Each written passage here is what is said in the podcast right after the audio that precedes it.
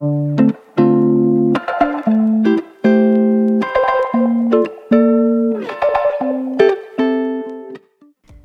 tady Karolína a vítám vás u dalšího dílu Kecání bez vzdělání, kde si povídáme o obyčejných věcech s neobyčejnými lidmi. Pokud vás kecání baví, tak ho teďka můžete spolu se zbytkem mojí tvorby podpořit na Patreonu, kde mi skrze svůj pravidelný měsíční příspěvek můžete jednak dát najevo, že vám to celý dává smysl a že byste rádi, abych ve své tvorbě pokračovala. No a druhá k tím pomůžete nakrmit naše hladový australský krky. Na oplátku ode mě dostanete pravidelný exkluzivní obsah, jako jsou třeba moje novoluní výklady nebo zpravodaje do ucha, kde vždycky rozebírám nejrůznější věci ze zákulisí svojí tvorby nebo svoje myšlenkové pochody, nebo vám třeba může ve schránce přistát opravdický pohled až od protinožců. Všechny informace o tom, jak si můžete vylepšit svoji karmu, najdete na patreon.com lomeno Karolina Kvas. Jak jste si nejspíš všimli, tak kecání má novou znělku a brzo bude mít i nový kabátek, protože chystám spuštění nového aktualizovaného krásného webu. A kecání samozřejmě nemůže zůstat pozadu, nicméně pro dnešek zatím aspoň ta znělka. Dneska mám hosty zase dva jsou jima Zuzi a Honza of Prague, který už od roku 2011 až do nedávna pořádali speciální gastronomické prohlídky Prahou, při kterých na tradičních českých jídlech ukazovali cizincům naší historii a kulturu. A říkám donedávna, protože koronavirová krize tohle všechno změnila. Zuzi s Honcou totiž mají podnikání stojící na dvou covidem nejvíc postižených oblastech a to jsou turismus a gastronomie. A tak si povídáme třeba o tom, jak zjistili, že nemá cenu čekat na to, až budou věci zase normální a jak se celý situaci vlastně přizpůsobili. Mluvíme o příležitosti konečně oslovit místní publikum, o jídle z papírových krabiček, podpoře svých oblíbených podniků a navozování gastronomické atmosféry i u sebe doma. Musela jsem se samozřejmě zeptat i na to, jak je možný, že při množství jídla, který Honza se Zuzkou snědí, už dávno nedostali infarkt. Pak jsme si povídali i o cestování s malým Jonášem, vybírání plenek v Bangkoku, stejskání po dálkách nebo o tom, jak je Praha krásná a proto se bohužel nemusí snažit. Tak já doufám, že si i dnešní kecání užijete a horá na to. Tak, ahoj Zuzi, ahoj Honzo, já vás vítám v Kecání bez vzdělání. Ahoj. ahoj. My se známe už hrozně dlouhou dobu, přestože jsme se teďka už pár let neviděli, ale to tady samozřejmě se musím pochlubit oficiálně. Já jsem byla váš první zaměstnanec a taky zaměstnanec roku. Ano, je to tak. To je takový fun fact. Takže... Uh, takže... Já doufám, že máš ten diplom doma. Na zdi. No, Přesně tak, mám to v CV a mám to tady u sebe v kanceláři zarámovaný, aby to jo, jo. každý viděl, když přijde. Jasně. Přesně tak, přesně tak. Takže uh, vy a vaše Taste of Prague mají speciální místo v mém srdci. Předpokládám, že u vás je to ve vztahu ke mně to samý. No, samozřejmě. Není dne, kdybychom se o tobě nebavili. no a já jsem si říkala, že teďka vzhledem k situaci, která je taková spíš ponurá v České republice vzhledem k lockdownu, už druhýmu, takže se s váma musím spojit a trochu vás vyspovídat ohledně toho, jak to vlastně celý prožíváte, protože celý vaše podnikání a celý Taste of Prague stojí na turismu jednak vašem vlastním, kdy to je jedna vaše vášeň, že rádi cestujete a hodně cestujete, ale druhá a to možná především na turismu, který přijíždí směrem k nám do Prahy, protože děláte food toury pro lidi ze zahraničí. Tak eh, jak na tom teďka jste? Jak to celý zvládáte? No, blbě. je, to, je to přesně tak, jak jsi řekla, prostě ten turismus do České republiky incomingovej tuhle chvíli nefunguje, není. My jsme um, vlastně po tom, co si nás jako opustila, to je nutný říct tady na začátku, že vlastně my tady to byla velký jako úprk a, a vlastně za, za manželem dneska, že jo, a do Austrálie, tak vlastně my jsme najali další lidi, vlastně měli jsme potom další zaměstnance, tým pěti lidí, který jsme bohužel vlastně ne, si neudrželi, nemohli udržet vzhledem k tomu, že jsme prostě, pro ně prostě neměli práci. A je pravda, že Taste of Prague v té podobě, v jaký existovalo před tou koronou, v tuhle prostě chvíli prostě neexistuje. Hmm. No. Takže... A je to tak, že to teda přestalo existovat um, až s koronou v téhle podobě, ve které se to minimálně pamatuju já. A sice, že se teda chodilo s lidma, s turistama po Praze, po různých vybraných dobrých podnicích a vlastně jsme jim povídali o české historii a spíš, spíš kultuře nad těma jídlama. Vždycky se to tak nějak jako hezky propojilo a zároveň to bylo spojené s tou procházkou po Praze. A to možná jenom tady takhle jako vysvětlu pro lidi, kteří vůbec ten váš koncept neznají. Tak zaniklo to teda až teďka na jaře, nebo se to právě proměňovalo už delší dobu? Uh, ne, ne, no, ne, jaře. jako proměňoval, spíš se to vyvíjelo, ale určitě jako ten um, zlomový zlomový moment, moment přišel s tím lockdownem nebo s tím ve chvíli, kdy se zavřely hranice. Ono teda už my, my už od února jsme pocitovali, nebo od, od konce ledna února jsme pocitovali to, že se vlastně nikdo moc nebukuje dopředu, jo. Že normálně to fungovalo tak, že v lednu, v únoru sice nebylo moc uh, lidí, kteří navštěvovali Prahu, ale zároveň už přicházelo strašně moc objednávek na duben, květen, červen a hmm. další měsíce, protože jak um, je potřeba ještě říct, že hlavní náš klient byli um, američani a hmm. samozřejmě pro ně je to větší dovolená, uh, kdy už si musí třeba vzít trochu víc volna, a letí se sem nějakou dobu a samozřejmě takovouhle dovolenou člověk trošku víc plánuje, jo? takže oni a dopředu. Um, takže ty, ty rezervace chodily a teď prostě moc nepřicházely, viď? Tak hmm. to bylo takový, že už jsme začali být lehce nervózní. Sice my jsme měli letět do Japonska v, v, na konci března a moje máma přišla v lednu a říká, a už jste slyšeli o tom virusu v Číně? A Honza říká, ale prosím tě, a já říkám, Honzí, no vidíš to, virus v Číně. A Honza říká, ale prosím tě, do, do března to bude všechno pryč. A měl jsem pravdu, v Číně, v Číně to bylo dobře na všechno pryč. ale, ale a, no je pravda, že jakoby...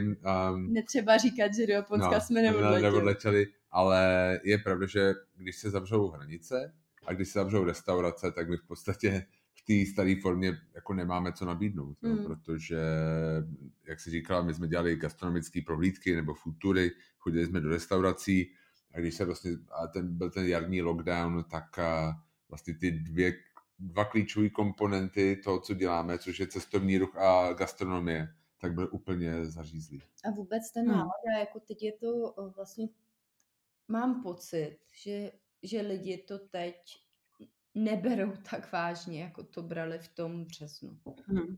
Jo, že teď jo. chtějí i z restaurace si objednat. V březnu, kol, víš, kolik lidí nám třeba napsalo, že se bojí jíst vůbec v restauraci. Jako strašně. Hmm. Že si nechtějí ani brát takeaway, protože se bojí, že vlastně to může být nějak kontaminovaný. Jo, na jaře na rozdíl od podzimu byl tady cítit jako opravdu strach. Že ty hmm. lidi, já si pamatuju, my když jsme vyšli poprvé ven, tak to lidi opravdu přecházeli na druhou stranu ulice. Um, my jsme šli mm. do lesa a prostě když projeli dva cyklisti, tak jsme si řekli, tak to ne. A jeli jsme zase zpátky do auta a jeli domů. A teďka nám vlastně tady každý den máme tolik případů jako ze celý jaro a lidi se mm. úplně v pohodě baví v parku a už taky jako otelejší a už mm. ten strach není takový veliký, lidi jako otupěli, dá se říct. No. Hmm. Tak ona na tom byla nejhorší ta nejistota na začátku, že se vlastně vůbec nevědělo, že jo, kolik těch no případů je, jak to funguje. Jo, jo. A jak jste se s tím teda s celým popasovali? Jak jste se celý té situaci přizpůsobili? No my jsme na začátku jara vlastně začali, jak se zavřely ty restaurace a zavřely ty, a, ty hranice. Tak my jsme už předtím docela dlouho a vlastně na tom Instagramu jsme věděli, že máme nějaký český publikum a říkali jsme si, že jako trošku nám jako mrz, nás mrzelo, nebo jsme to viděli jako nějakou naši, naše mínus, že pro ně nemáme nic, že jsme nic tomu nějak jako neoslovovali to místní publikum. Hmm. Um, a takže, dlouhodobě jsme no, se jako na ně chystali na to. Na, jako. Chtěli zaměřit hmm. na to místní publikum, protože jsme si říkali, že to zahraniční v podstatě máme nějak ošetřený. Um, samozřejmě jako musíš pro to dělat marketing, ale um, vlastně jsme to uměli a říkali jsme si, hele, tak co dál? A e, byly dvě možnosti, jako jít do nějakého jiného státu, ale to pro nás nebylo úplně, a najít tam nějakého partnera, s kterým to budeme dělat, a to pro nás bylo takový, hele, my to tam neznáme, neznáme tu kulturu. Jediný, co by nás napadlo, třeba Slovensko ještě, který vlastně Honza, Honzová mamka je ze Slovenska, že to bychom asi zvládli, i ten jazyk, že jo, je vlastně podobný. Um, nebo hodně věcí, jak jsme jedno, byli Československo, máme, že jo, víme. Jasně, ty jsi to Bratislava prostě, ale... To si umíme představit. A zase na druhou stranu Bratislava není úplně takový tahák, pak nás napadala Vídeň, protože vlastně ten jeden náš kolega, jeho rodina emigrovala a on vyrostl v Rakousku, um, takže to byla taky jedna možnost, ale nakonec jsme si říkali, že bude možná lepší se obrátit na to místní publikum a nabídnout něco pro ně. Jo? Ale vlastně tím, mm. jak jsme měli stále poměrně velkou poptávku ze zahraničí, tak jsme nebyli nucení uh, dělat. Takže to byla takový v záložce někdy, někdy až bude čas. Ona na to asi nebyla ani kapacita, ne? Já no. si pamatuju no. právě ještě za mých starých dobrých časů. Yeah. že, že právě jsem spou- měla spoustu odezvy i od svých kamarádů a přátel, že by třeba na túru šli, nebo že by ocenili něco pro místňáky, pražáky, anebo konec konců i hmm. prostě Čechy obecně. Ale vím, že přesně, že to bylo vlastně logisticky a na lidi hrozně náročný tehdy pro vás. Jo, jo, ale my jsme... Tak za tebe to bylo jo. ještě takový, že my jsme se fakt báli někoho přijít, přijmout, jo. To bylo vypiplaný miminko a pak my jsme měli pocit, že nikdo to nebude dělat tak dobře jako my. Než jsme přijali tebe, tak to jako bylo hrozně moc otázek doma, jestli vlastně to, to je to správní rozhodnutí, to někomu jako takhle hmm. svěřit a to. A to samozřejmě tím, jak rosteš, tak tohle hmm. uh, je zásadní chyba, tohle neudělat, jo um, hmm. teď třeba všem kamarádům, kterým, který máme a mají nějaký biznes a jsou před touhle otázkou, tak vždycky říkám, hele, řekni si sám, jestli ti stačí mít uh, prostě ty klienty, který máš, a nebo chceš růst, jestli chceš růst, tak musíš přijmout lidi a musíš je zacvičit a musíš jim dát tu důvěru, že to budou dělat stejně dobře a hmm. nebo ještě líp než ty. Jo, a ono se ti pak hrozně uleví, což nám se taky stalo, když jsme jo, potom jo. Při, přijali ty lidi, takže nám se uvolnily ruce, jo, ale do toho se nám samozřejmě zase narodil Jonášek a tam... Hmm. Ten nám zase... ty ruce zase svázal. ale... pozornost zase obrátila na něj, protože to byla priorita a bylo to prostě potřeba v té době. No ale um, abych se vrátil k tomu, na co se ptala, tak uh, vlastně, když se zavřely ty hranice, tak jsme si řekli, OK, tak nějak jako ty dva, tři měsíce, co jsme si mysleli, jako, co to bude trvat, to zvládneme. To, to zvládnem a že začneme dělat prostě něco pro ty místní. A že něco nás, vymyslíme, jo. aby jsme měli, aby vlastně mohli i ty naši lidi na tom pracovat. Hmm. Jo? Takže jsme začali pracovat na tom, co budeme dělat pro ty místní, aby všichni měli jako dost práce. Práci. Hmm co jsme zjistili. Že je hrozně těžký. Je hrozně naivní, že byl hrozně naivní, protože my sice máme poměrně velký místní following, ale samozřejmě to úplně jiná, jako Češi, my Češi jsme úplně jiná kultura, my sami na tury, na produkty mm. moc nechodíme, chodíme, jako musí nás to zaujmout a když někam cestujeme a hodně věcí si rádi vlastně najdeme sami. sami. A navíc hmm. jakoby že ty sama víš, že vlastně my jsme opravdu, jak si říkala, jako vysvětlovali tu českou kulturu mm. zahraničním návštěvníkům a vždycky ty nejzajímavější věci pro ty návštěvníky byly věci, které pro Čechy jsou v podstatě banality. Jo? No jasně. A, a, třeba Spartakiáda. jo, dejme tomu, jo, ale jako, já jsem třeba chodil potom, já jsem takový jako a takový folder a měl jsem tam třeba své daňové přiznání, měl jsem tam jako volební lístky, abych jako ukázal prostě, jak se tady žije. A jako no to vidíš, hele, ale to by možná nějaký lidi ocenili, ne? Že by měl takový tutoriál, jak vyplnit daňový přiznání. Možná jo, ale, ale jakoby, um, no, no, jako prostě chci říct, že prostě jakoby to jsou věci, které nemůžeš vysvětlovat Čechovi, protože je prostě zná. No jasně. A, a navíc prostě bylo pro nás hrozně těžký přes ty prohlídky gastronomické jakoby prodat uh, tu přidanou hodnotu. Jo? Proč jakoby si měli mm-hmm. na nás na to, že provedem po nějakých pražských restauracích. Um, no ale napadlo nás, protože přece jsme chtěli něco dělat, tak nás napadly ty večeře a s restauracemi, které byly jako s donáškou, bylo to něco a, trošku jako jinýho a mělo to připomenout těm lidem, že, že to jídlo, že v těch prvních týdnech se tady smrsklo na opravdu jenom jídlo v krabici, přijela pizza, přijel burger a všechno to bylo takový, jo, všichni v teplácích si to snědli někde u televize a nám jako prostě přišlo, že přece to jídlo bylo jako víc, že to bylo o tom, že si užiješ nějaký hezký večer s někým, koho máš rád, takže jsme udělali taky jako hezký večeře, více chodový a s roznáškou a byl tam nějaký playlist té restaurace a byly tam nějaké další věci, byl tam jako nějaký Skype call na konci, že jsme si mohli všichni zavolat, říct si, jak se máme. Um, mm-hmm. Takže tohle, co jsme začali dělat, to byla jako jedna z těch věcí. Ty jo, to je super nápad. A chytlo se to teda? No jo, daří se tomu a pořád, pořád vlastně to děláme. Jo, pořád to děláme, no. Mm-hmm.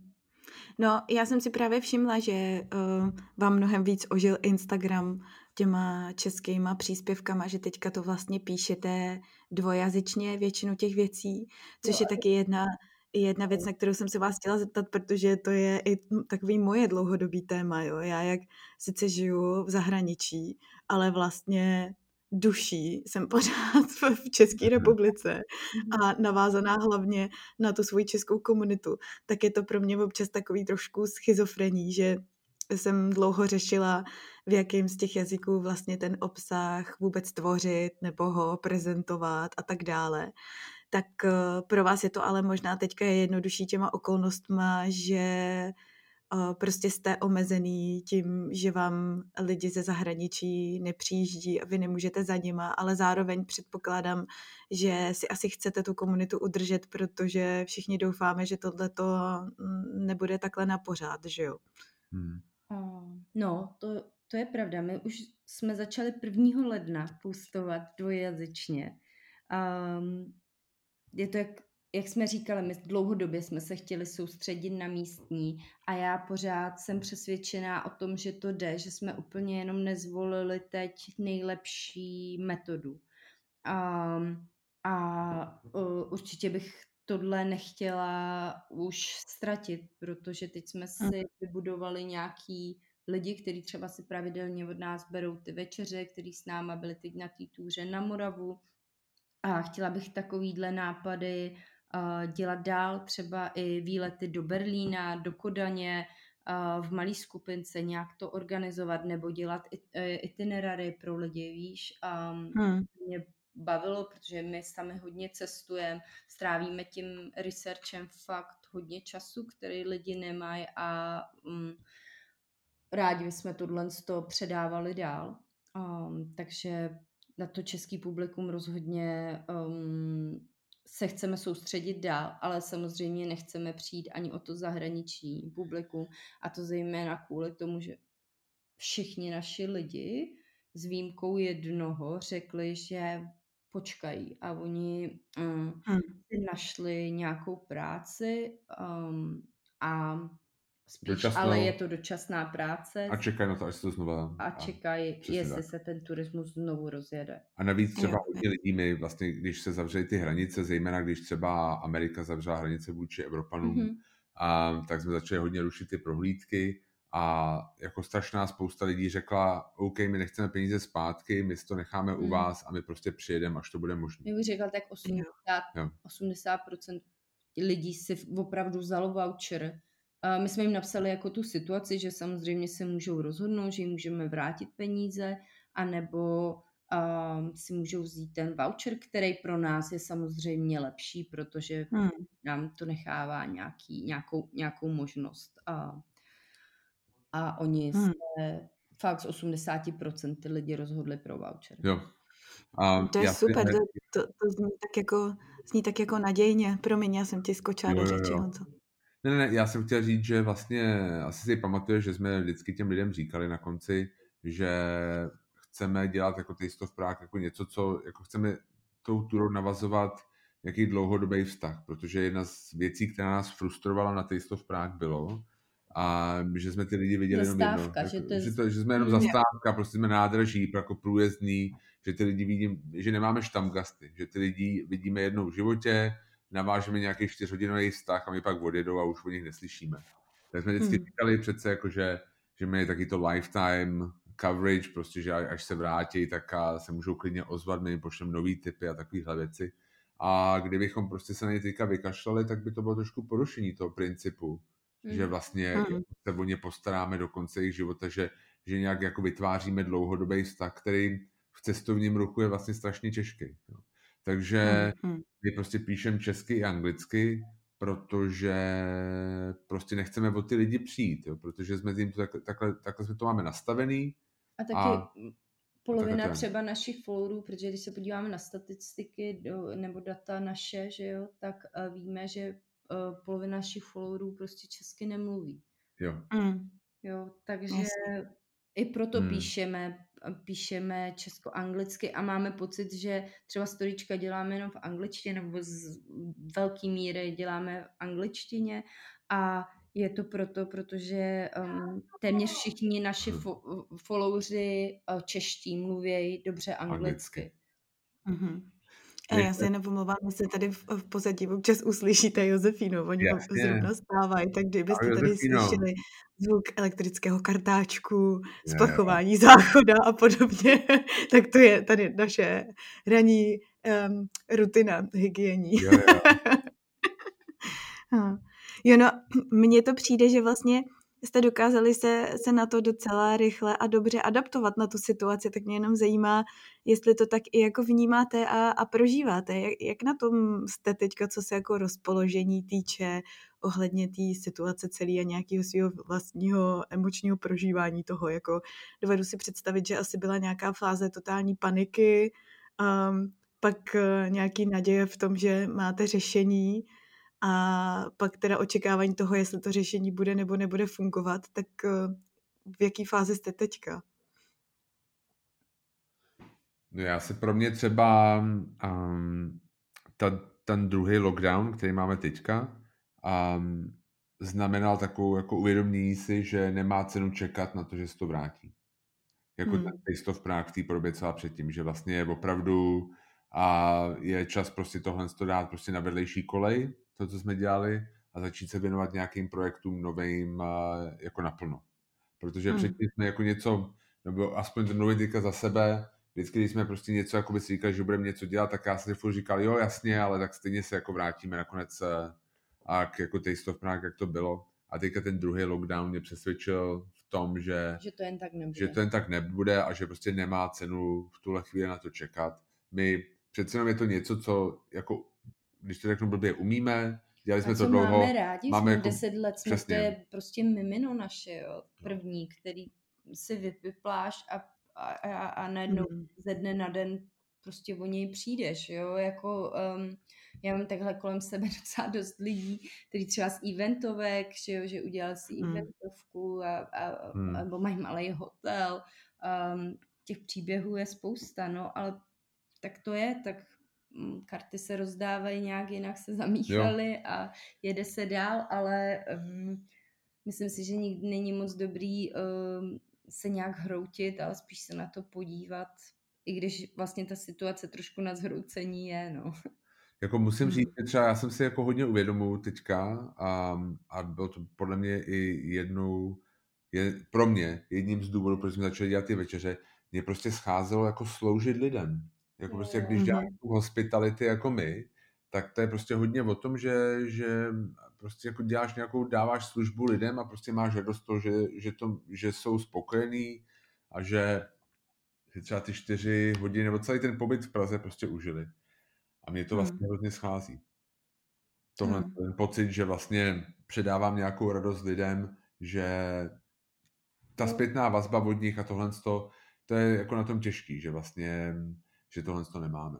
To tam vlastně hmm. na těch průvodkách bylo hrozně jako instantní, ta, ta zpětná vazba. Jo, jo. To si asi pamatuješ sama, že když někdo byl spokojený, tak hned ty ne ti to ještě korek, jsou američani, že jo, tak um, ti to hned, hned ti to řeknou, obejmou tě a člověk jde nabitej domů, no. Brazilci tě i olíbají celý. No, jo, Ať chceš nebo nechceš. Ale... Nemluví anglicky, veď, Karoli. no, eh, to mě třeba právě taky na vás fascinuje a přijde hezký, že eh, přestože třeba z toho vašeho Instagramu má člověk pocit, že vy vlastně neustále jíte někde venku, jo?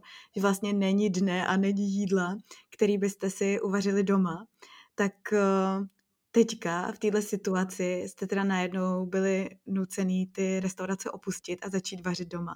A že si myslím, že pro spoustu lidí může být překvapivý, jak jako dobře a krásně umíte vařit, jo. Protože já třeba, když bych vás neznala, tak bych předpokládala, že jste teda právě zvyklí jíst venku třeba mimo jiné i proto, že vás bavit, uh, vařit nebaví, anebo že to neumíte, tak uh, jsem se chtěla jenom zeptat, co teda vlastně eh, bylo první, co bylo na počátku. Bylo to tak, že vás bavilo vařit a na základě toho jste se vůbec do gastronomie dostali a celý tohleto téma pro vás začalo být téma, anebo jestli to bylo v obráceně, že tím, že tak rádi chodíte do restaurací, tak se tam prostě inspirujete a vedlo vás to k tomu, že jste ty věci začali zkoušet dělat i sami doma, anebo něco mezi tím?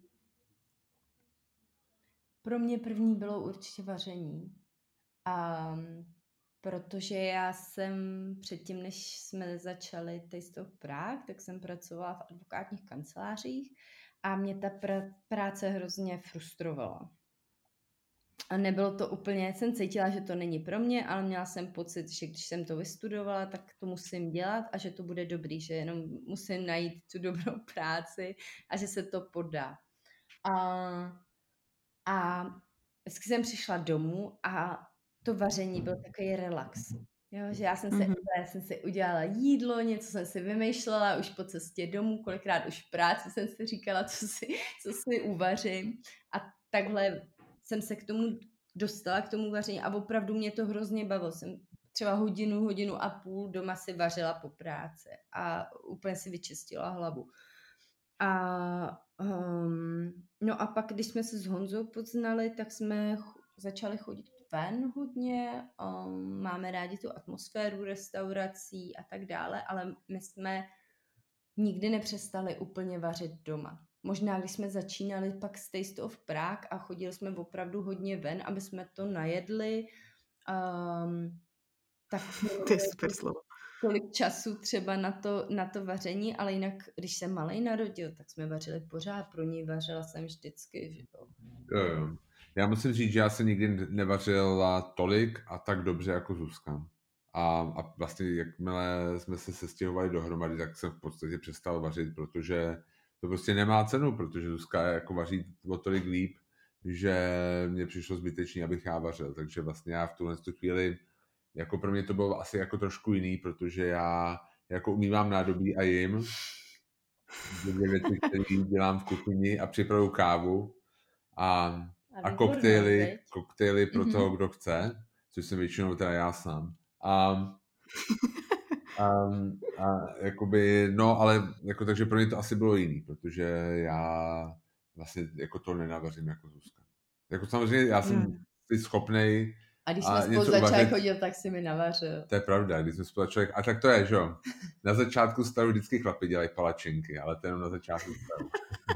A pak, pak už jsou to jenom párky ohřívaný ve vodě. Jasně. pak párky paštikám. Jo, jo, jo. No protože právě um, vlastně já i přesto, že vím, že umíš vařit Zuzi, tak i tak jsem překvapená uh, na tom Instagramu, jak krásně to vždycky vypadá, jak to máš krásně naaranžovaný, odprezentovaný a že to fakt vypadá často i líp než některé ty jídla z těch restaurací, kam chodíte.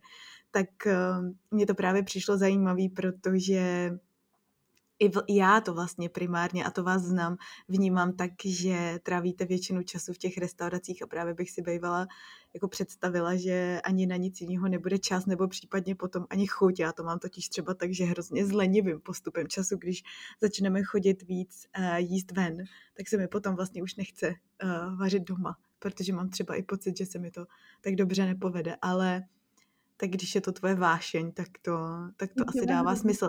Hodně rádi jíme zeleninu a eh, nenašla jsem v Praze moc míst, kde by mi tak jako vegetariánský jídlo vlastně chutnalo. A samozřejmě jsou, je jich pár, ale um, neobjednáváme si z nich, tu si většinou vaříme. Jo, jo. Já jsem jakoby um, zvlášť za tý, během té korony, tak za prvé, my jsme nemohli chodit do restaurací, protože vlastně začala byly vlastně zavřený. A za druhé máme... Ještě je potřeba říct jednu hmm. věc, my opravdu nemáme rádi food delivery. Nemáme. To no. jako je pro nás vůbec uh, nějaký jako, já vždycky nadávám na to, kolik tašek a odpadů máš z jednoho hmm. jídla, uh, hmm. jak ti to, v jaký kondici ti to jídlo přijede, jo milion věcí. Já prostě vždycky vybalu ty tašky a nedávám u toho, takže... To můžu potvrdit. A je to je pravda, že my jsme si před tou koronou v podstatě jako nikdy mm-hmm. a ne, nic jako ne, nenechali poslat. Já jsem neměl mm-hmm. nainstalovaný Volt, neměl jsme na auto, jako ne. nic, prostě dáme jídlo, to šlo jako úplně mimo nás. Já třeba oslovil Volt na spolupráci a my jsme řekli, protože máme takovou zásadu, že spolupráce jenom prostě s produktama nebo se službama, který sami bychom zaplatili. A my jsme prostě řekli, že ne, že to, tohle to nemůžeme dělat, protože my si prostě jídlo neobjednáváme. Little did we know. no, ale jakoby, no, takže... Správný food nazis. no, ne, ale jakoby, a, no volili jsme jim zpátky a už ne. zájem. a už, to je už nic, ale ne, ne, jakoby, um, je, je prostě pravda tohle, že jakoby jsme nemohli do restaurací, nemáme rádi food delivery a potom vlastně v té době té nejistotě, i v té jako době finanční mm-hmm. nejistoty, a člověk prostě nechce vydávat hromadu peněz za něco, co mu přijede prostě v, v boxu a prostě úplně rozpadlý. A, takže jsme mm. říkali, že, že nám dalo větší smysl prostě začít vařit doma a navíc. A to byl prostě nějaký obsah taky, který jsme mohli dát na naše sociální mm. média, protože když náš a, obsah předtím byl, že chodíme do restaurací, což samozřejmě nebylo možné, tak jsme tam něco dávat museli, tak jsme tam začali hmm. dávat tohle. Hmm. Chtěli dávat, Nebo chtěli dávat, že, že bylo takový bylo to takový nadšení, všichni začali dávat mm. tohle, co, co dělají doma, ty recepty. Všichni pekli chleba, že jo. Chleba. Mm. My jsme prostě oh, našli, našli droždí, vy, čerství a bylo to jako strašně tajný. To byl hit. To byl Dávali hit. jsme tip všem. kde se dá. Jo, jo. On na kvásek. No. Jo, jo, to, to mně taky přijde, že teďka tak jako opadlo trošku už, ale uh, to, to, na to navazuje moje další otázka, kterou si myslím, že má strašně moc lidí a sice vy pořád a neustále někde něco jíte. a jak je možný, že jste ještě nedostali infarkt a že máte navíc oba 30 kilo i z postelí. Jak to děláte? Mm-hmm. Tak chci říct něco první. Dlouhé ticho. Honza. Takže já jsem zhubnul od začátku, já jsem přibral od začátku roku skoro 10 kg. To je pravda. A Fakt jo. Není to vůbec, je to čas, je v naší Honza má rodině... strašnou výhodu, že je vysoký, ale... Hroznou výhodu. A v naší, v naší rodině... A schováš to do kotníku, jo? Nebo kam on to... No, jako, jako schovat. V naší rodině je to poměrně často probíhaný téma moje váha. A, a většinou ty diskuse nezačínám já, ale no nic. A no to jako, tak jako nevypadá právě třeba, ale jako je, je pravda, že my jsme třeba, když jsme někam jeli, tak uh, my jsme jako hodně jedli, ale my jsme tam vždycky došli. Jo, z A do B. Já si mm že když jsme byli třeba v Americe, kde prostě v městech, kde jako se hodně třeba jezdí autem, třeba se v Austinu jsme byli v mhm. Texasu, a, nebo v LA, my jsme dost často třeba zastavili kilometr dva od té restaurace, kam jsme chtěli a prostě jsme to došli. Protože nám chybělo to Protože chození. nám chybělo to chození, jo. My jakoby, sice asi, já jako, ne, jako třeba necvičím, nebo něco takového, jako občas mám, jako mě chytne nějaký běhání a třeba měsíc jako mm. běhám do první rýmičky a pak je konec. A Jo, ale prostě snažíme se, myslím si, že jsme docela fit, jako chodí, nebojíme se chodit, jakoby. Já bych taky chtěla no. říct, že my za stolik nejíme, jo, ono to na tom Instagramu, protože to je jako náš obsah a my to moc nevyplňujeme ničím jiným, než uh, věcma, který se týkají buď Prahy, anebo, nebo toho jídla. A ono to potom v těch stories vypadá jako, že toho strašně sníme za ten den, ale ono, když se to rozprostře a kolikrát dáváme dva dny dohromady, tak potom, když to rozprostřeš do těch dvou dnů, tak to není zase taková katastrofa. Jo, jo, jo, jo. my doma a prostě tam fakt jíme hodně zeleniny, my maso doma skoro vůbec nevaříme. Mm. A jako máme pocit, že jako jíme celkem zdravě. Um, jo. A jako je pravda, že když někde cestujeme, tak se snažíme jako hodně věcí jako ochutnat to, co nejvíc to jde, takže tam jsou dny, kdy jsou třeba jako dva obědy, nebo něco takového, nebo dvě večeře. Nebo dvě večeře. Ale, ale my fakt mezi tím jako toho nachodíme tolik, že, že se to nějak jako vybalancuje. Jo, to máme většinou, když někde jsme, tak míváme 25-30 kilometrů. Kilometrů, prostě fakt jako chodíme jenom. Ty jo, tak to je slušný docela. To možná ještě dobrý poznamenat zase pro lidi, co to neví, že vlastně vy na těch svých túrách dřív, který jste teda dělali, a tak uh, jste nejedli, že jo, ani, ani my jako ty průvodci. My to spíš jedli lidi a um, my jsme k tomu nějak povídali něco, jo. něco zajímavého. Což Já bylo, uh, jo, jo, jo, jo, jo. No, Ale, že, že často se lidi na tu divili. Jo, jo. Je to, hodně lidí si právě myslí, že naše práce byla o tom, a vzít pár lidí, bavit se s nima a najít se s nima, jíst, ale ve no. skutečnosti sama víš, že to tak prostě nebylo. Že? Že, ono že... prostě se ti snižuje pozornost, když jíš, jako samozřejmě některý lidi, zejména některé kultury, když jsme měli na, na prohlídce a tak vlastně jim přijde neslušný, když s nima u stolu sedí někdo, kdo nejí. A je to zejména prostě azijská, azijské kultury. A tak si něco dala trošku na talíř. A aby, aby si tam něco měla, ale na druhou stranu člověk, um, ta, ta pozornost mizí, že jo, když ty jíš, tak mizí ta pozornost na ty hosty a ty tam pořád máš být pro ty hosty a věnovat se jim a, a třeba mu chybí voda nebo něco takového. A takže, takže proto je to, že se nejí. No. Jo, my jsme měli vždycky takovou uh, představu, že ten čas vyplněný s těma hostama je jejich čas, ne náš. Mm-hmm. Vlastně ho musíme vyplnit něčím, Nehledě na to, že když, když bys šla do těch stejných restaurací, tak pátý den už se ti to stejné jídlo asi moc jíst nechce. No. Hmm.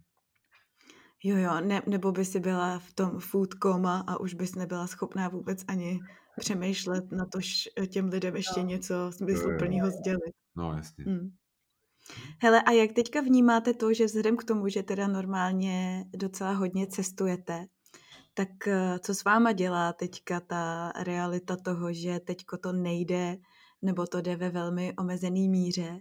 Ptám se na to zejména, protože pro mě je tohle tady mm, samozřejmě velký téma. My tím, jak jsme tady v Austrálii teď zavřený a nemáme vlastně pořádně ani vidinu toho, kdy se ty hranice zase znovu otevřou, tak eh, já tohleto pocituju teda fakt docela dost tísnivě, až jsem z toho sama překvapená. Ono je to teda asi navázaný taky hodně na to, že máme celou rodinu prostě pořád v České republice, že jo, a travel ban znamená, že se s nikým neuvidíme a nikdo neví, jak dlouho. Tak ve chvíli, kdy máš rodinu ve stejné zemi, jako žiješ ty, tak je ta situace trochu jiná asi, ale z hlediska vnímání nějaký svý vlastní osobní svobody a vůbec toho, co člověku to cestování přináší, co to s váma eh, teďka dělá, jak to prožíváte a vnímáte tu nemožnost cestovat. No, jakoby k našemu životnímu stylu to cestování vždycky patřilo. A je jako nutný si říct, že my jsme během léta jako cestovali. My jsme cestovali hned, jak to šlo, hned, jak hmm. se otevřely hranice, tak jsme vyjeli do Itálie, do Toskánska. A pak jsme byli ve Slovensku, že jo, byli jsme v Dánsku. Um, my jsme jeli, jo, a jeli bychom i teď, protože hranice jsou otevřený, ale ve skutečnosti máme ještě Jonáška, který teď začal chodit do školky a mm-hmm. vlastně tam hrozně se mu tam daří, líbí se mu tam a my úplně v téhle chvíli ho nechceme brát z té školky. Takže jinak uh, jsme si říkali, že bychom na měsíc a půl někam odjeli. Upřímně, jak, hmm. jak to opravdu cítíme. Jo, hmm. a my, jako ale jinak, jo, jak já o tom někdy přemýšlím, že bych chtěl jako vyjet, jo.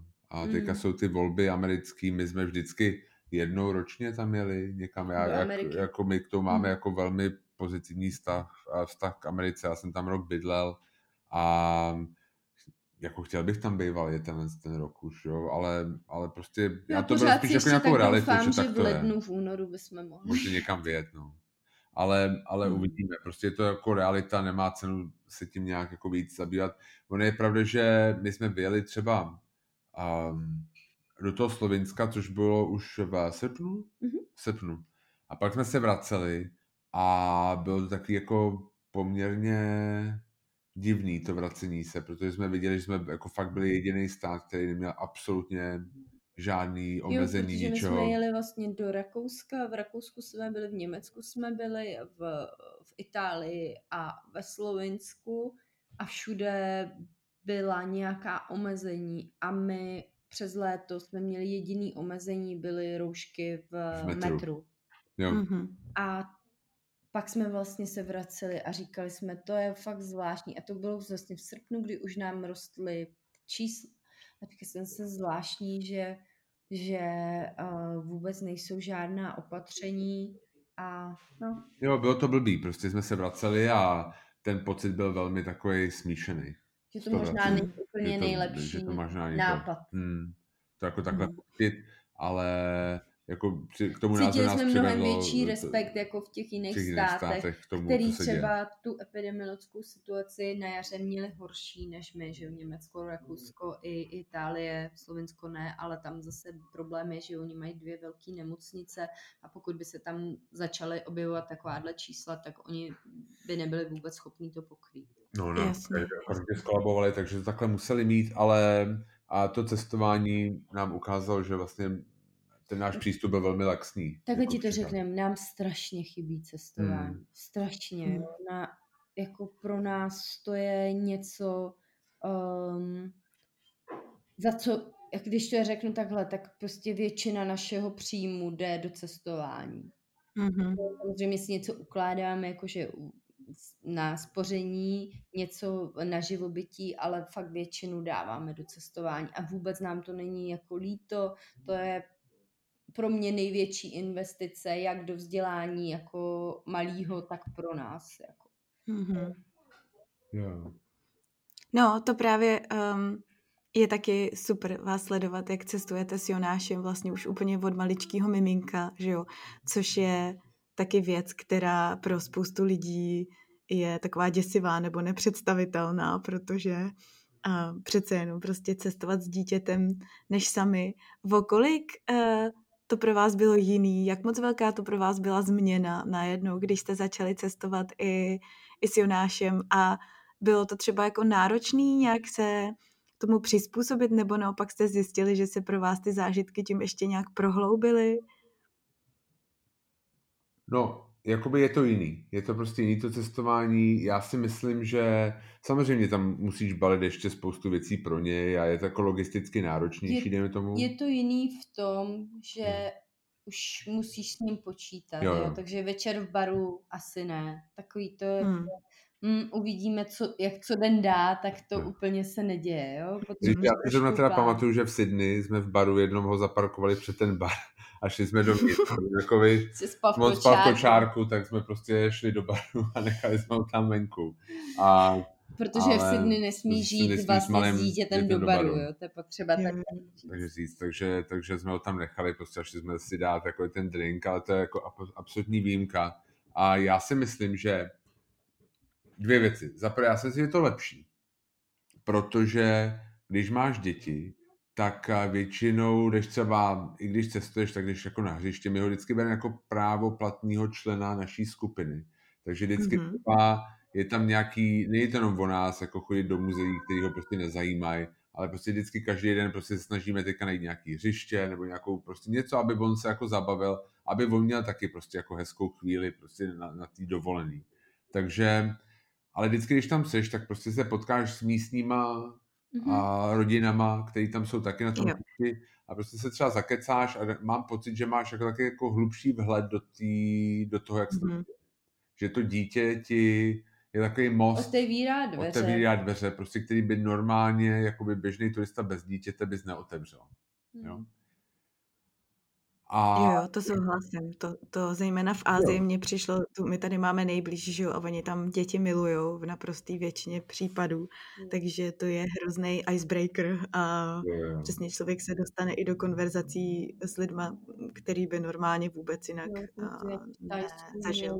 Na Bali prostě My máme ještě štěstí, já to samozřejmě jsem absolutně v tomhle objektivní, ale Jonášek je strašně roztomilý, takže jako máme jako a hrozně a jako to je výhoda, že vlastně ty lidi jako se s ním chtějí hodně bavit, on se na každého sně, on se lidí jako vůbec nebojí.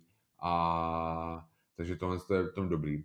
Na druhou stranu, musím se jako přiznat, že když jsme teďka byli v Kodani, když jsme byli poprvé bez něj, tak jako takový to, že si zabalíš malý kufřík a projdeš tím letištěm úplně v klidu, prostě v letadle si dáš jako drink a prostě nic neřešíš, to je taky docela fajn. No a, a to jste letěli jenom do Kodaně. Tady, no, že jo, pro nás je to všechno prostě x hodin vždycky nějakýho strašného martýria někam. Teď ještě navíc, já jsem docela nervák před těma cestama. Vždycky a jako bojím se, aby nám něco neuletělo, aby jsme prostě byli včas to, no. A takže když jsem nervní já, tak je samozřejmě nervní i dítě vždycky. A musela jsem se právě smát na začátku, jak jste říkali, že už s tím člověk prostě musí počítat, že jede s tím dítětem. Mně se totiž právě stává, že já na to jakoby do teďka pořád zapomínám, že to dítě máme, takže já někam jako, jako, když plánuju tyhle ty právě hmm. eh, dovolený nebo, nebo nějaký výlety někam, když jsou to teda větší cesty, samozřejmě, že když jedeme hmm tady třeba kempovat po Austrálii, tak eh, to je právě super a a to si hrozně užívám i, i takový to zálesáctví eh, český, ale tady v tom australském kontextu, protože eh, pro Josefínu je to vždycky skvělý dobrodružství. Ale když jsme třeba jeli loni na Zéland, tak my jsme tam předtím byli x let zpátky právě ještě bez Josefíny. A já jsem nějak automaticky se okamžitě hodila do módu toho, že jsem si jako zreplikovala právě tenhle ten bezdětný výlet ve své hlavě a pak jsem byla celou dobu hrozně překvapená, že to dítě vlastně máme s sebou a musíme, musíme mu ten program jako přizpůsobovat. tak ty měli ukázat film sám doma s. Kevinem, jak se jmenuje, McColky, nevím, McColky, takže je to tímhle způsobem. A ne, já, já myslím že jako já miluju cestování s Jonáškem. Je to super. Že je to fakt jakoby prostě jako ta nejlepší věc. Stihneš mnohem méně věcí, než by si jako hmm. ráda bývala stihla. To mi přijde jako na tom vlastně blbý. Ale, Ale na druhou stranu výhoda. mi přijde, že ty, který stihneš, stihneš mnohem víc do hloubky, jo? že máš hmm čas na tu, tu jednu věc a vlastně si řekneš a vlastně o nic nejde, jo, jako tak jo, hmm. půjdeme sem a budeme tady celý no. den, nebo já jako miluju prostě objevování ty, těch věcí bez, jako přes ně. Já si pamatuju, my jsme mm. přiletěli do Bangkoku a já jsem šel první den vlastně do supermarketu na jako vybírat plenky. A to bylo jakoby jako... Já to jsem prostě... jsme zjistili, že existují plenky pro kluky a pro, a pro holky. Což tady není, že jo? Mm-hmm. v Ázii je. A já prostě jsem řekl, OK, tak já prostě počkám na nějaký mámy, prostě si budou vybírat nějaký plenky a prostě se jich zeptám, který plenky je prostě nejlepší. Jako samozřejmě prostě v Ázii vždycky prostě Japanese quality prostě jsou nejlepší plenky, takže prostě jako zbrali tyhle ty. Ale jako jo, že prostě musíš si jako zjistit, že my taky třeba, když někam jedeme, tak třeba pro nás si první věc zjišťujeme jako kafe, terminologie, jo, jak jmenuje to kafe, který my máme rádi v tom daném místě, protože to není prostě stejný. Takže mm-hmm. je to stejný teďka s Junáškem, vlastně vždycky tam jdeme a teďka se díváme, jako, takže to teďka už ne, ale jakoby předtím, jako jaký teda plenky budeme vybírat, potom jako jestli mají nějaké jako kapsičky, které třeba můžeme jako nějaký koupit. A, jo, jo, jo. jo a, vlastně takové, a vlastně to ti to fakt jako vtáhne do toho života, Jo, je to takový... Je to mm, prostě jako, jako mnohem A taky, taky víc plánujeme zůstat tam díl na tom místě. Nechceme s ním uh, měnit každý já nevím, každý tři dny místo a tohle ještě uvidíme a ještě tohle, takže zůstáváme na jednom místě díl a to mě taky vlastně přijde super. Jo, jo, určitě. Jo, jo, to si pamatuju, my jsme byli v Tokiu a Josefíně bylo asi rok a půl a bylo to taky právě, a předtím jsme tam byli, když jsem byla těhotná, takže taky ještě bez ní. A byly to taky zase diametrálně odlišné zážitky ale právě přesně s tím dítětem takový barevnější, um, intenzivnější, že jsme šli třeba na rámen a ona jednak byla fascinovaná, oni tam mají všude takový ty umělohmotný makety těch jídel, že jo, za, za výlohama, který vypadají strašně realisticky. A ona vždycky šla, nalepila se na ty, na ty, na ty výlohy a hrozně, hrozně to chtěla, protože vždycky ráda jedla. Tak jsme tam šli někde na rámen a asi pamatuju si, jaký tam dali zadarmo právě mističku pro ní speciální s vajíčkem a s těma nudlema, jak to tam um, do sebe házela. Všichni tam byli úplně u vytržení z toho, že to malý bílý dítě tam takhle pojídá rámen. Nebo se furt ládovala těma onigiri, jejich takovýma suši kapsičkama právě. A jo no, je, je pravda, že tomhle člověk se dostane mnohem víc do takové té každodennosti a všednosti eh, toho, toho života místního a v tom je to super, to souhlasím.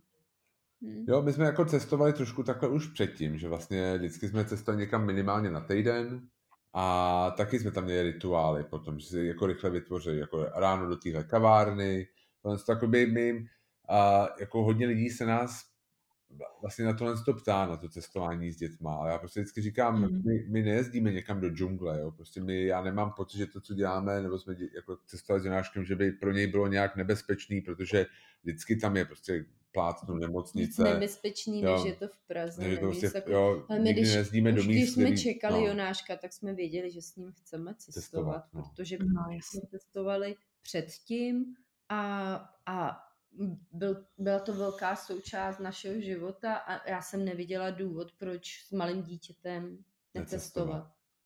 No a hlavně oni jsou ty děti hrozně tvárný, že jo? Většinou je to opravdu spíš o tom dospělém člověku, než o tom no dítěti, když je malý.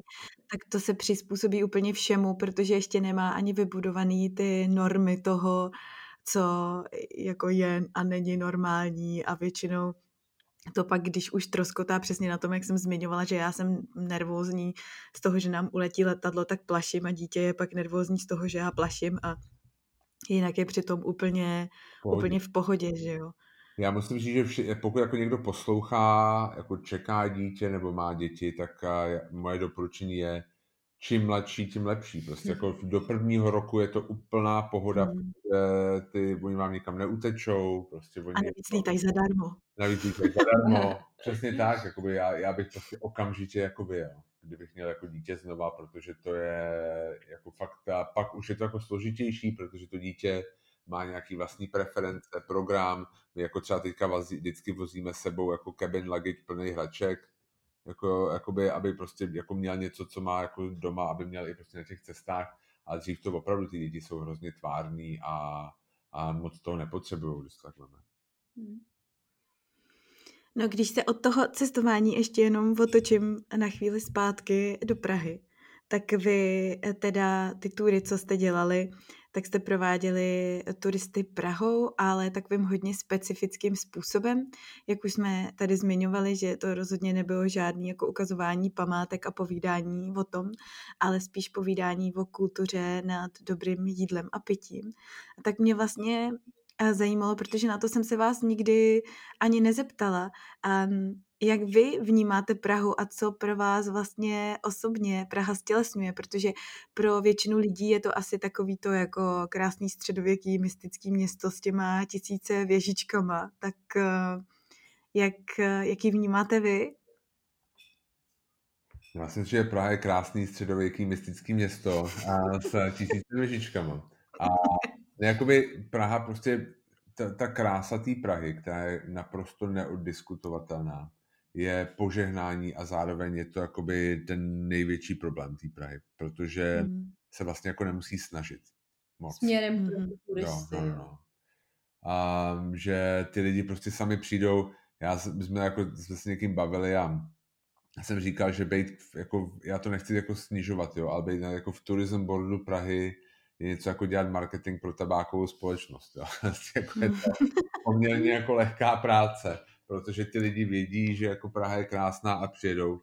A já si myslím, že Praha je skvělá, jako, je skvělé místo pro život, protože je poměrně bezpečný, není drahý a nějak k životu a ty lidi minimálně v Praze jsou docela dost bych řekl jako otevřený, nějakým způsobem liberální, což nám jako vyhovuje.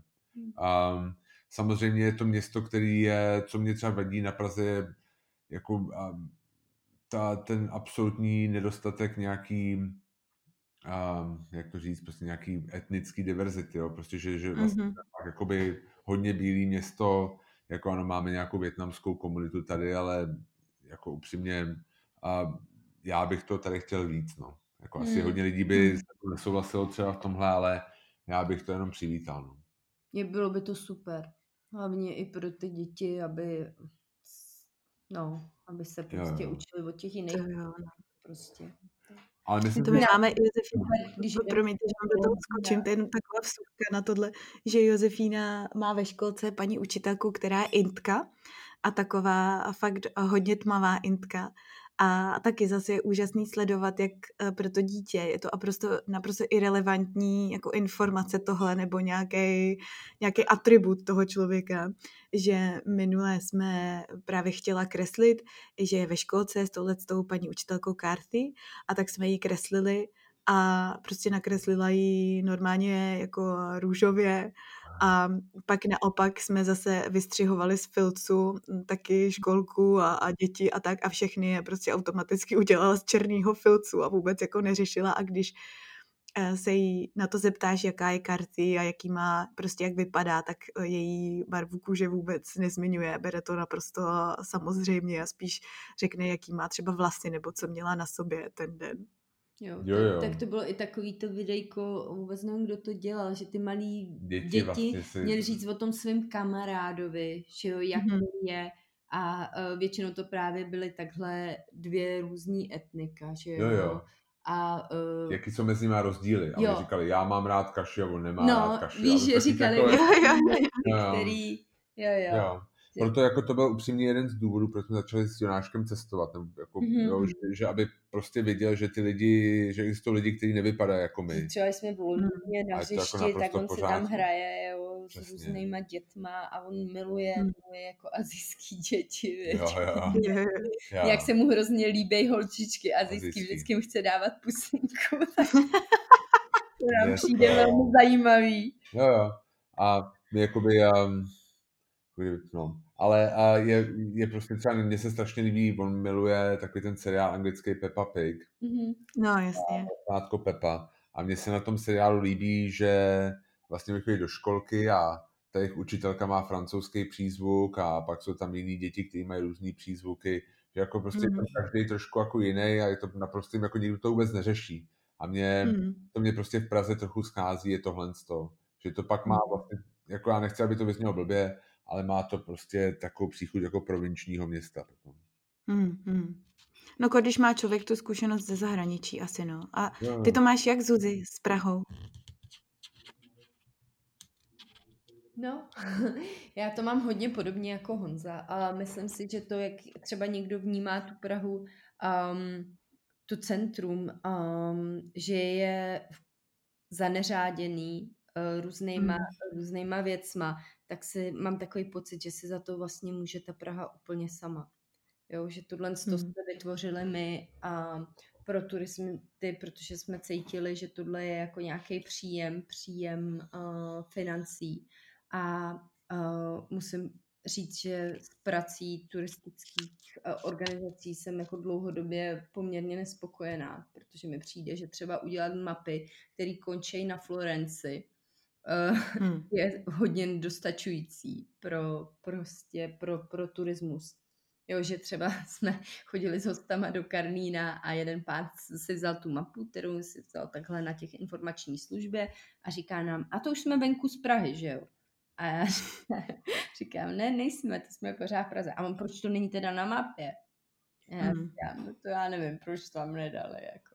Já bych chtěl jako říct, hmm. že vlastně ta práce, to třeba Prague Tourism Boardu se v tom jako hodně zlepšila, že oni mají jako výborný jo, materiály teďka. Určitě jo, se ale, zlepšila, ale pořád to jo. je mě, pro, za mě nedostatek. Já, já si myslím, že co mě jako třeba mrzelo, když jako byl ten lockdown jarní, že se rozjela taková velká kampaň zachránit svoji restauraci.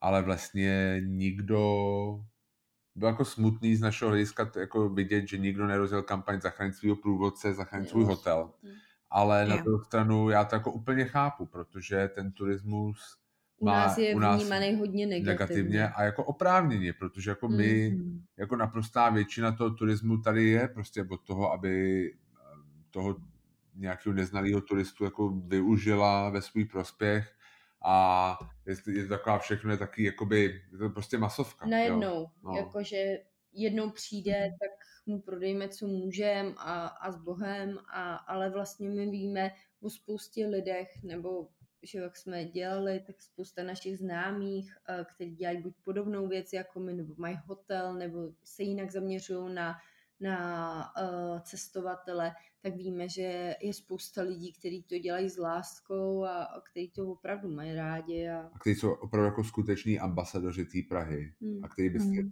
jako měli jako fakt si myslím považovat, jo. Ale bohužel lidi jako celka hodně logicky vidí prostě jenom to, prostě tu masový turismus, který se odehrál v centru.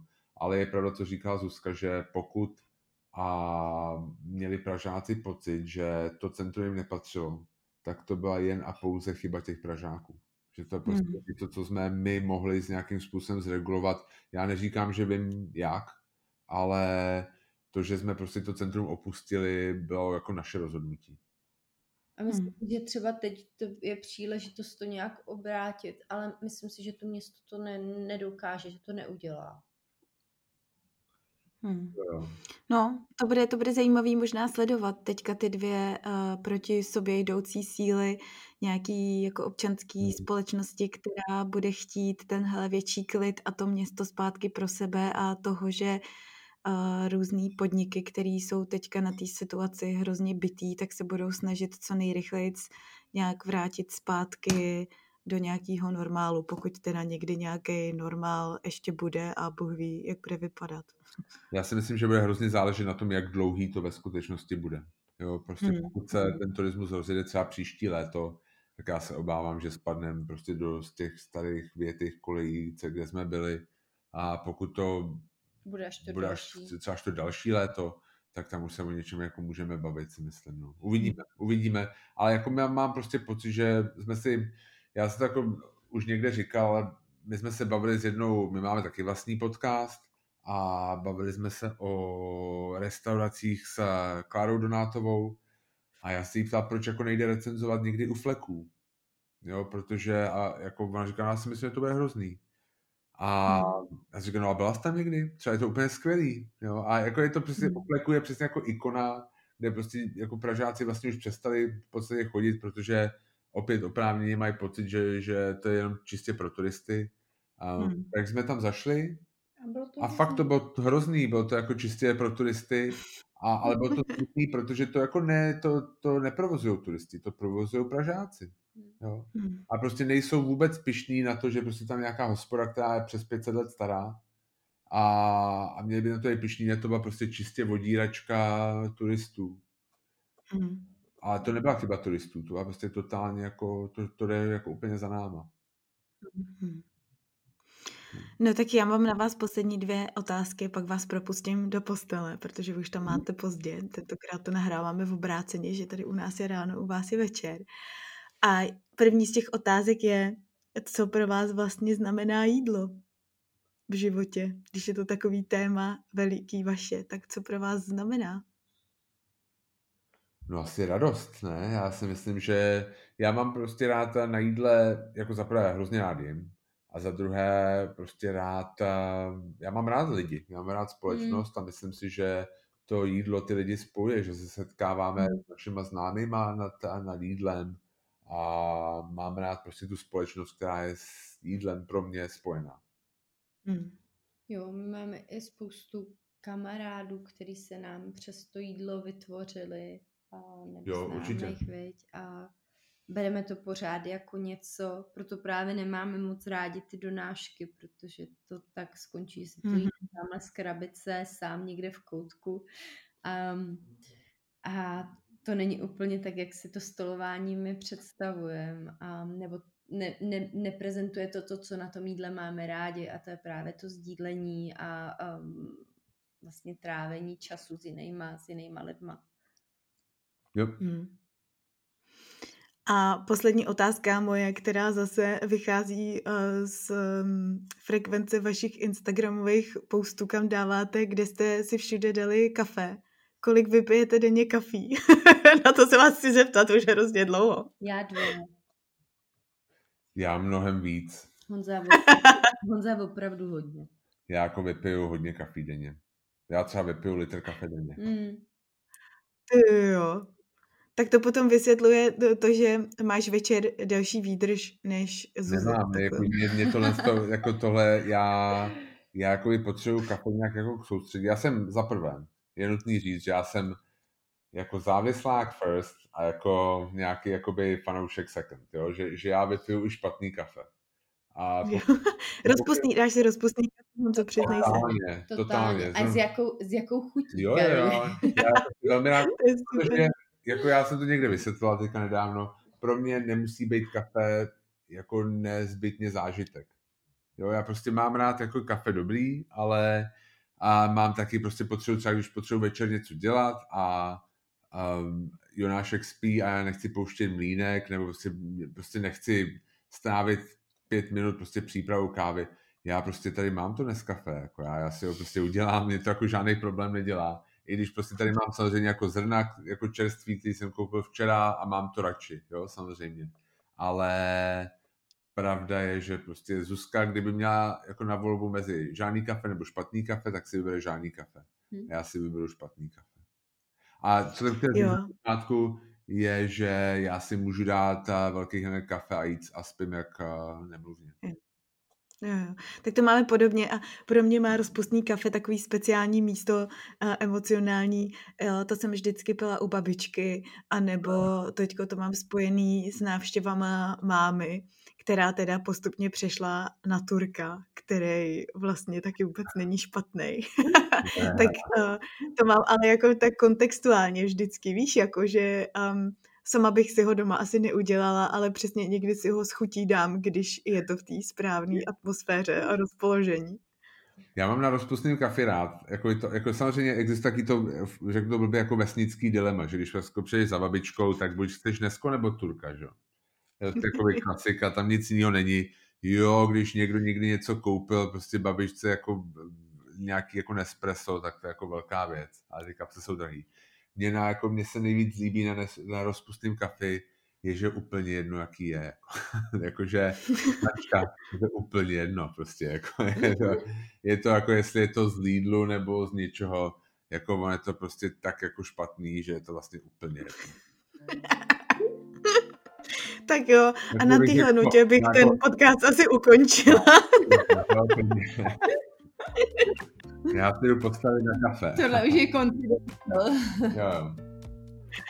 Hele, tak já vám hrozně moc děkuju. Držím palce, aby jste nebyli zavřený příliš dlouho a abyste byli dál invenční a, a pozitivní a tak. A, a buďte zdraví hlavně. Pozitivní ne. No, no. jasně. No jo. a podobně, moc děkujeme a hlavně se vám taky daří. A doufáme, že to nějak brzo skončí a se tady uvidíme, buď a my tebe tady, a, te, a nebo ty nás tam. No, to bych mohla, mohla bych přijít na túru, no, až příště přijedeme jako správný turista. Přesně tak, ukážeme, že přesně víme, ukážeme ti místa, o kterých nevíš. Přesně, a vysvětlíte mi, jak fungovala Spartakiáda, já už si to nepamatuju. Já ti ukážu tvoje daní přiznání. Super. tak jo. Tak, tak jo? se mějte hezky a dík. Ahoj. Díky. Taky Karoli, měj se hezky. Ahoj. Ahoj. Tak já doufám, že se vám dnešní kecání líbilo. Všechny informace o mém dnešním hostovi, včetně odkazů, najdete tady dole v popisku. No a pokud vás dnešní díl nějak opravdicky inspiroval, tak se prosím zastavte na mým Patreonu. Najdete ho na patreon.com lomeno Karolina Kvás, kde můžete podpořit vznik spoustu dalších epizod. A pokud se zrovna necítíte přímo na patronství, tak se třeba podělte aspoň se svýma nejbližšíma a s kamarádama a pomožte tak kecání rozšířit zase o trošku dál do světa. Svoje dojmy mi můžete poslat přímo i třeba na můj Instagram, kde mě najdete jako Karolina podtržítko kvás. Já vaše zprávy strašně ráda čtu a už se na ně těším. Díky, že jste tady se mnou dneska byli a zase příště. Ahoj.